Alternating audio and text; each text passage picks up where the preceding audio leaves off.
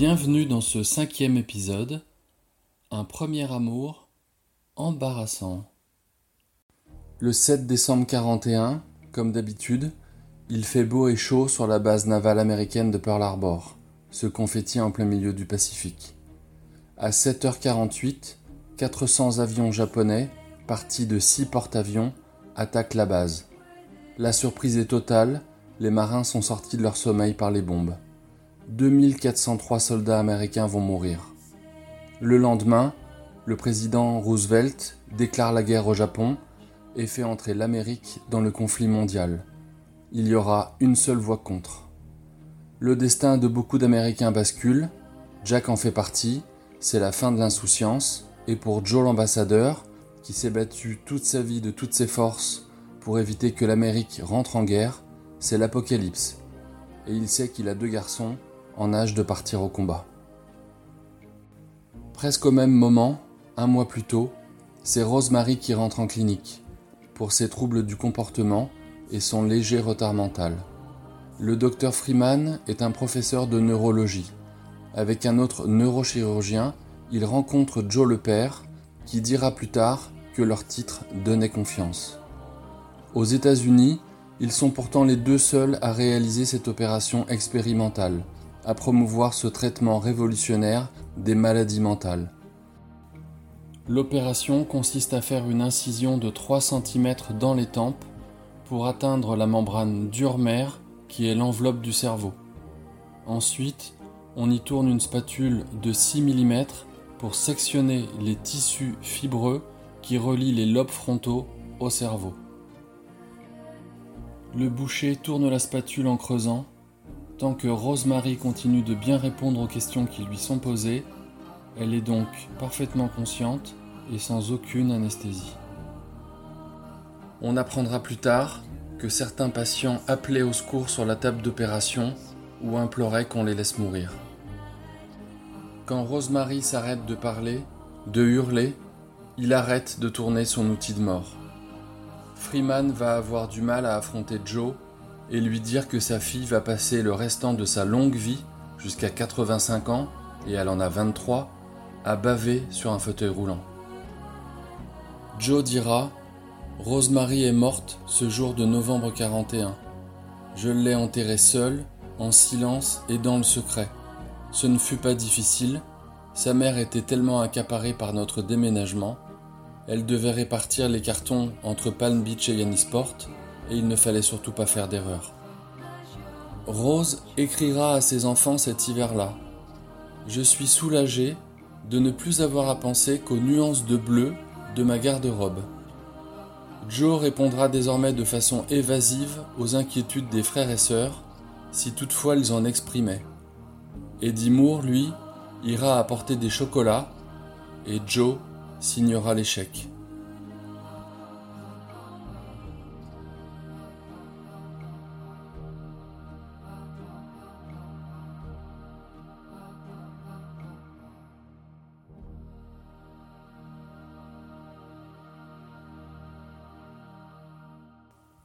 Quatre ans plus tôt, en octobre 37, un match de football avec l'équipe de Harvard de Jack se termine.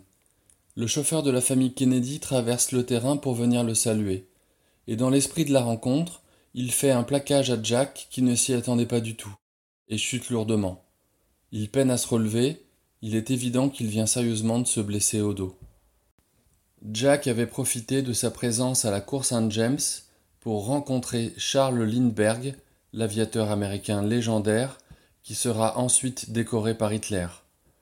Si son père s'est peu à peu ouvert à l'argumentation de Jack sur la position des États-Unis, Joe Jr., lui, pense toujours que le peuple allemand est merveilleux et a raison de bomber le torse. Jack est mal à l'aise avec lui, ce jeune homme violent, tête de cochon et beau garçon, c'est son grand frère. Dans ce contexte de guerre, Roosevelt refuse ou redoute de limoger Joe Kennedy de l'ambassade d'Angleterre. Il le court-circuite à chaque fois que c'est possible. Joe n'est plus autorisé à prononcer le moindre discours, sauf pour parler de fleurs, d'oiseaux ou d'arbres. Au 10 Downing Street, on montre pourtant à Kennedy un dernier rapport officiel envoyé de Berlin, dans lequel figure cette précision de Hitler. Il est inutile que les Anglais se battent pour la Pologne, puisque moi-même et la Russie avons décidé de la découper. Jack va rédiger une note pour son père. Il dira que la Pologne est résolue à ne pas abandonner Danzig. Son armée de 4 millions d'hommes est une très bonne armée, malheureusement mal équipée. La France ne sera d'aucun secours à cause de la ligne Siegfried à l'ouest, et la Pologne sera donc seule, mais avec ou sans aide, ils seront coriaces et voudront se battre pour Danzig. C'est la guerre en effet, les Allemands ont passé la frontière, les avions bombardent les villes polonaises et tuent des civils, le cabinet britannique a rédigé un ultimatum pour le gouvernement du Reich, mais il aura fallu à Chamberlain trois jours de tremblote avant de l'expédier.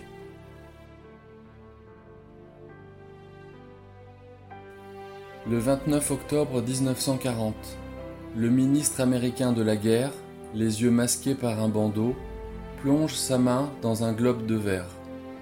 Il en sort le premier ticket du tirage de mobilisation et le tend au président Roosevelt. Le 18e ticket qu'il sort porte le numéro 2748. 2748, c'est Jack Kennedy, fils de l'ambassadeur Joseph Patrick Kennedy et étudiant à l'école de commerce de Stanford. Jack, qui a repoussé son entrée à l'école de droit de Yale pour des raisons de santé, est désormais inscrit sur les registres de mobilisation.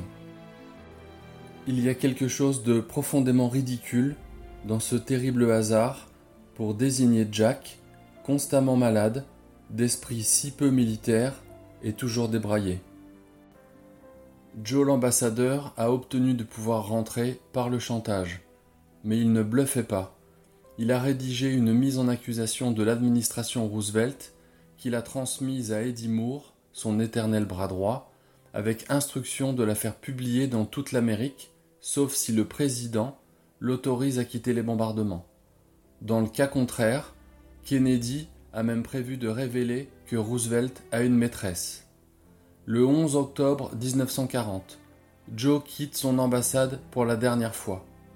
Débarrassé d'un ambassadeur aussi défaitiste, les Britanniques vont pouvoir souffler. Mais Roosevelt a du souci à se faire. Joe Jr., le frère aîné, l'isolationniste, l'obsédé de la conciliation, l'admirateur de Hitler et contre l'intervention militaire américaine, se porte volontaire pour le service armé. Pour Jack, la nouvelle est fracassante. Il est abasourdi, mais décidé à ne pas laisser ce frère tourne-casaque s'accaparer la gloire militaire à lui tout seul. À cause de ses problèmes de dos, Jack a été refusé suite aux visites médicales pour rentrer dans l'armée de terre. À sa demande pressante, il fait intervenir son père pour faire jouer ses relations et lui refaire passer des tests médicaux moins regardants et l'intégrer dans la marine. Jack veut s'engager comme son frère aîné Joe Jr. qui s'entraîne déjà pour devenir pilote de l'US Air Force. Le 27 octobre 41, il est accepté mais dans un service de renseignement à Washington où il s'ennuie ferme.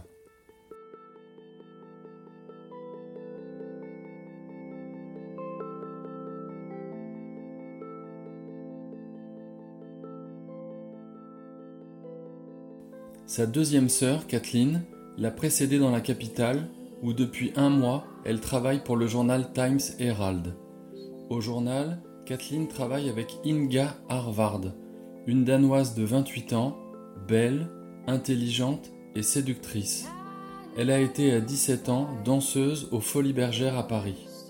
Elle parle un anglais impeccable, le coup de foudre avec Jack est réciproque et sera durable probablement son véritable premier amour. Mais la Miss Danemark a un passé trouble, embarrassant.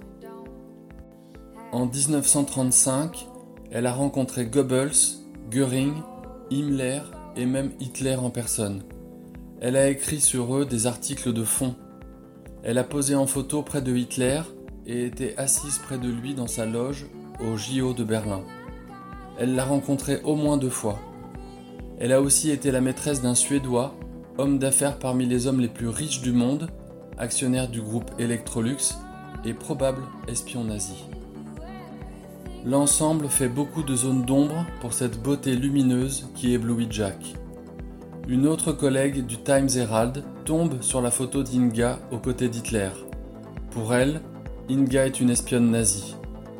Le directeur de la rédaction lui conseille d'aller se présenter d'elle-même au FBI, ce qu'elle fait.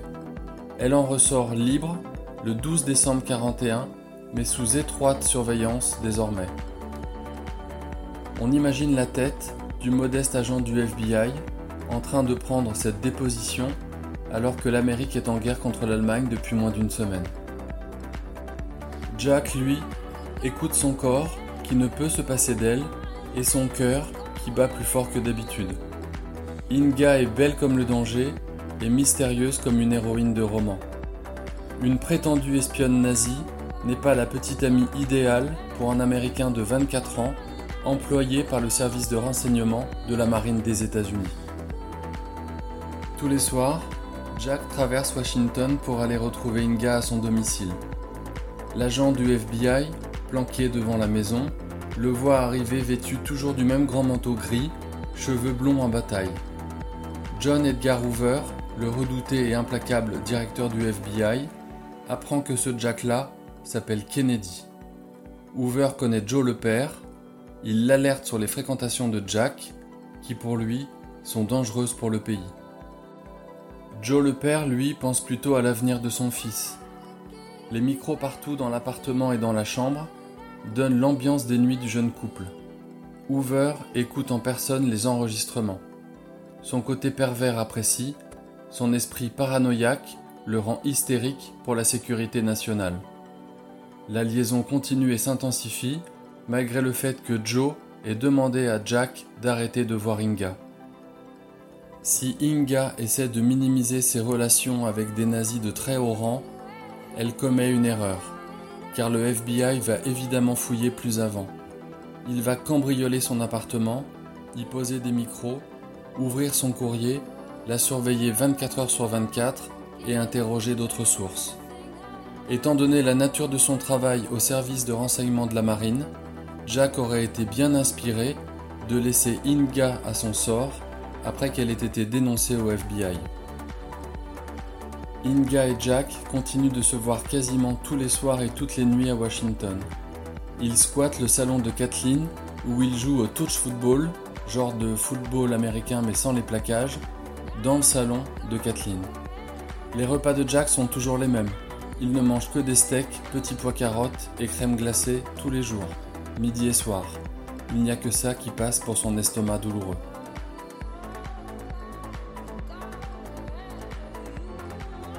John Edgar Hoover, qui a déjà entendu parler du père Kennedy pendant la Prohibition, a maintenant un dossier du fils sur son bureau. Dossier qu'il prend à cœur et suit personnellement. Il a détesté le père, il va haïr les fils, au premier rang desquels Jack. Kathleen, la sœur de Jack, qui voit très souvent Inga au journal, mais aussi tous les soirs chez elle, réalise qu'Inga est une femme fatale qui risque de faire basculer le cœur de Jack s'il en a un. Le FBI et la sécurité navale rangent eux aussi Inga dans la catégorie des femmes fatales, mais version Matahari. Lorsque Hoover a averti Joe le père, Jack est muté en 24 heures sur une base à Charleston, en Caroline du Nord, à des centaines de kilomètres de Inga. Jack ne réalise pas qu'il est passé à deux doigts de la cour martiale il a toujours accès aux codes secrets et grilles de décodage de la marine. Le FBI, à force de vouloir être discret dans sa filature, perd la trace de sa suspecte et émet l'hypothèse que Inga est allé rejoindre Jack à Charleston pour y passer tous les week-ends. Il ne se trompe pas. Les retrouvailles vont se renouveler à plusieurs reprises. Jack poursuit donc sa relation contre la vie de son père et les menaces du FBI, avec une femme mariée deux fois et soupçonnée d'être une espionne nazie.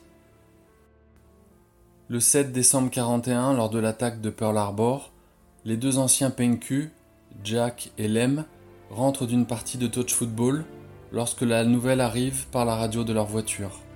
Au loin, ils aperçoivent une épaisse fumée qui s'échappe de l'ambassade japonaise où les diplomates brûlent les dossiers compromettants. Joe Jr. part en Angleterre comme pilote de bombardier et pilonner des bases de lancement de missiles V2 sur les côtes normandes.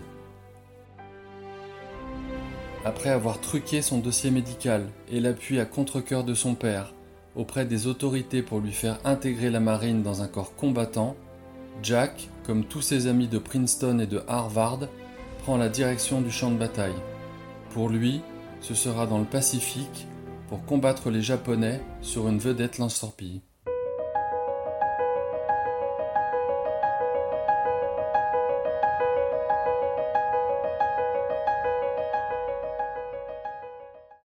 Deux minutes entre nous.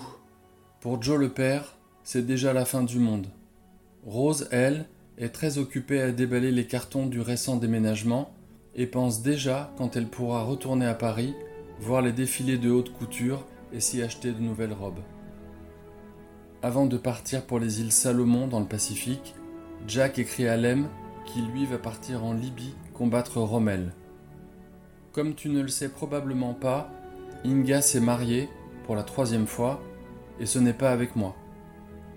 Je pars pour la base de Melville, rejoindre l'unité des petits génies de 60 jours. On les appelle comme ça parce qu'en deux mois, ils sont formés et ensuite ils partent au front.